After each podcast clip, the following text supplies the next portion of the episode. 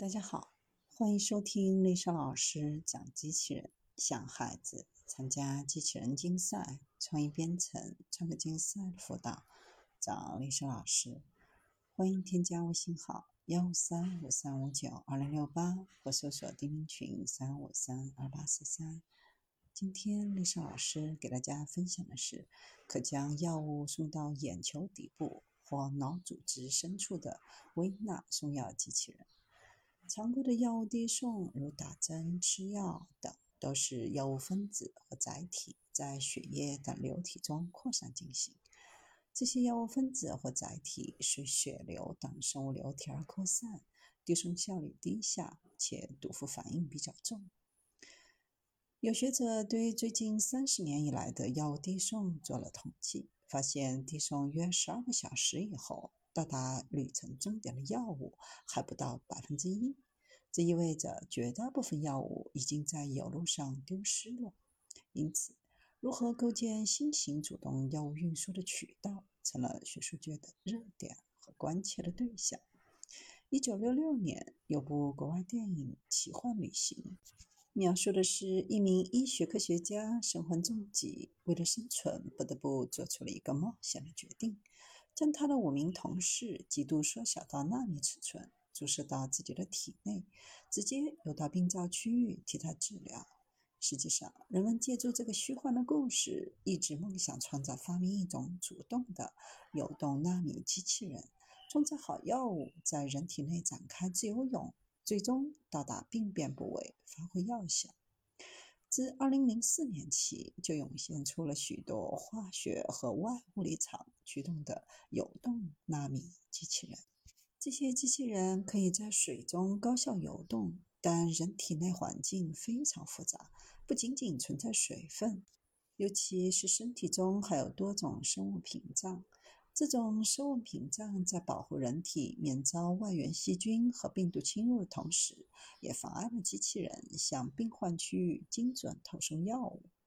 早期游动微纳米机器人基本上都是基于微机电系统的构建，自身的材料主要由金属、金属氧化物及人造聚合物构成。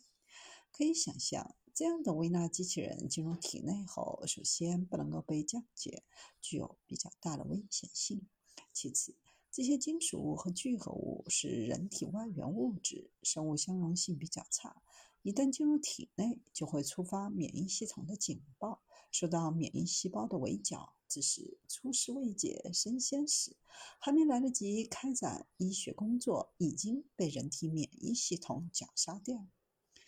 研发微纳尺寸机器人，首先要解决的是驱动问题。许多宏观世界的驱动方法，在微观世界里却难以实现。比如，当人们躺在浴缸里，感觉浴缸里都是水，可以浮动。如果浓缩成纳米尺度，那身边就不再是水，而是一种非常浓稠的糖浆，所以无法打破时间的对称性，就会被束缚住，动弹不得。科学家们发现，自然界有很多微纳米尺度的东西能够自主游动，犹如一天到晚游泳的鱼，比如分子马达、生物马达，还有细菌等。通过摆动过程当中产生不对称的区域流体场向前运动。基于这个原理，很多人提出一系列游动微纳米机器人，并引入生物医学的研究领域。在哈工大有这样一个游动纳米机器人的研发团队，首次将原子组装成微纳米的结构，在化学场或外光磁场下成功实行了可控游动，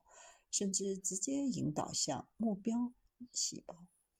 然而，这些微纳机器人要想在临床中转化应用，还有两个重要的环节是绕不开的。首先，它们要能够在复杂的人体环境中运动。这里面大致分为三类：一类是主动打破细胞膜；二是让它们在血液中运转起来；三是在眼内玻璃体或肠胃粘液等多孔生物流体中流动。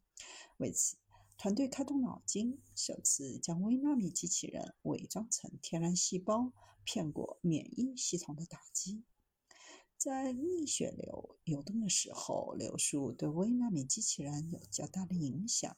自然界有很多动物和微生物在流体的环境中生存。为了更好适应流动性的环境，这些生命往往选择贴近基底运动。受此启发，团队研创了两种可以沿着基底运动的游动微纳米机器人，以及一款尺寸比生物水凝胶孔径更小的机器人。后者可在眼内玻璃体中自由穿梭。这种机器人的表面有一个润滑层的微纳米器，头部呈螺旋结构，可控制方向和速度，精确度约在九平方毫米范围内，达到了目前常规眼科药物载体无法到达的水平。另一个问题就是流动微纳米机器人的成像和控制。纳米机器人尺寸小，一般比常规成像分辨率要低很多。而且和生物组织的对比度不足。团队通过包裹机器人，使外观尺寸成像分辨率得以增加，同时借助动作分离方法提取并掌握完全来自于游动微纳米机器人的动作行为，将其与生物组织进行区分，最终完成对流动微纳机器人的实时成像和准确操控。迄今为止，团队率先运用可控化学组装设计，合成不同尺寸、结构和功能的微纳米机器人，阐明低雷诺数下机器人自推进运动的构小关系，为游动微纳米机器人在生物医疗等领域取得阶段性成果。